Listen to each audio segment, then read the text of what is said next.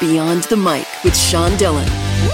We're joined on the star line by a New York Times best-selling author of over 30 books. His latest is a revised and revamped edition of How to Cook Everything Fast. Welcome, author Mark Bittman. Hey, Sean. How you doing? Absolutely great, Mark. Let's go beyond the mic. You've tackled food in so many ways. Why was it time to, well, to use a political term, revise and extend your remarks on fast cooking? was that political? Um, look, I think that everybody wants to cook quickly, as quickly as they can. No one says let's cook, let's spend as much time in the kitchen as possible. And How to Cook Everything Fast is a book that that looks at the way that, um, or that demonstrates the way that home cooks who know what they're doing do their cooking. And there is a difference between that and the sort of traditional way of doing mise en place, of getting everything in order, and then doing your preparation.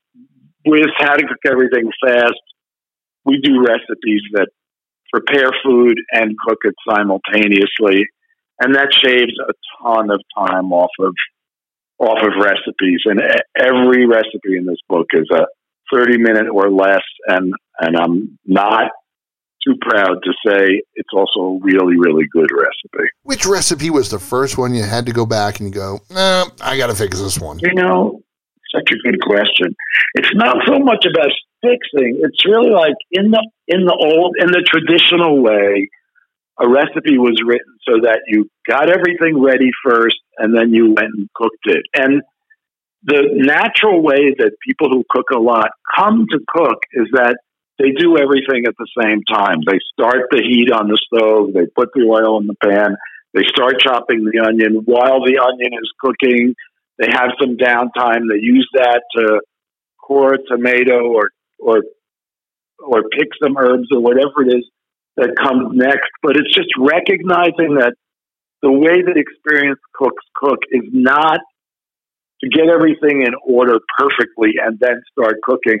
It's just to plunge right in. And really, if you think about any recipe that you know well, it's not something where you're going to gather everything on the counter and then start.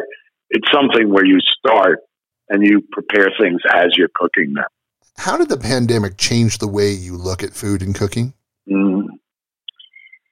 I mean, it's an interesting question. I, you know, like everybody, or not like everybody else, but like many other people, there came a time in the middle of the pandemic where I felt like I've really had enough of this. And I've been cooking my whole life and um, cooking for two or three or four people every day and cooking often more than once a day. But there was this time during the middle of the pandemic where I just felt like there's no way out. We're just cooking for the rest of their lives, for the rest of our lives. And I think for me, I kind of just got into it. I was just, if I feel like not cooking something, if I feel like having ice cream for dinner, if I feel like scrambling some eggs, I'm just going to do it. There's no obligation to cook a great meal every single time. And I, I think our desires to cook, if we, if we cook a lot, our desires to cook and our um, the way in which we're into it, it does it does ebb and flow. I think, and and certainly if you do it so much that you become exhausted, you start to look for ways, other ways to do it. But for the most part, I love cooking as much as I always have, and I miss it if I'm away from it for more than a couple of days. At the same time, I think during the pandemic, it was the first time I thought, give me a break author of How to Cook Everything Fast. Mark Bittman joins us beyond the mic. And Mark, it's time for the Rocky Nate. Eight random questions. Answer with the first thing that comes to your mind. There's no pressure. Oh, I'm sure there's no pressure. Which recipe was the last one you cut from the book? Uh, chocolate fudge. Three ingredients that you always have to have fresh. I would say parsley, eggs, Mm, what's the third one? Garlic for sure. Favorite memory from Stuyvesant High School? Mm, we used to shoot these pea guns all the time, and it was a, and it was the first time that I learned about dried bees. What's the best time you ran a marathon? Four zero one forty. Four hours, one minute, forty seconds. Very cool. Which of all your awards do you treasure the most? I guess that would be the first, the Julia Child um, IACP award for my first book, Fish. Mark, when you go to a farmer's market, it's a bazaar. It's like everything is available, everything's crazy. What do you seek out first?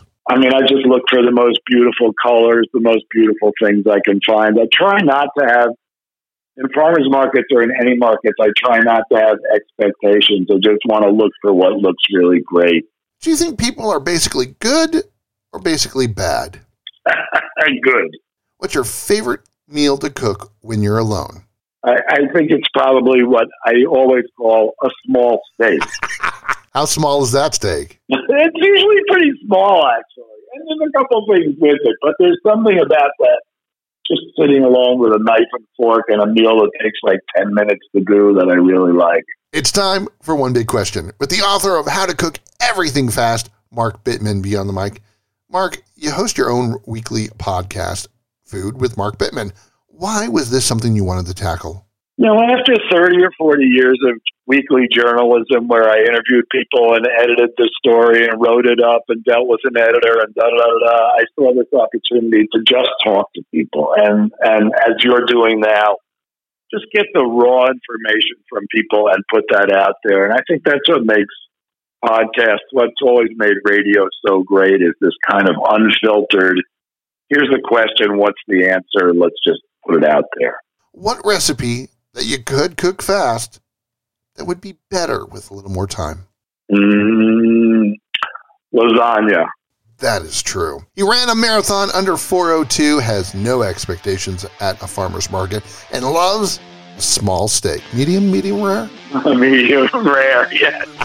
Author of How to Cook Everything Fast, Mark Bittman, thanks for taking the time to talk with us today. Thanks, Sean. It was really fun. And that, my friends, is a Beyond the Mic shortcut.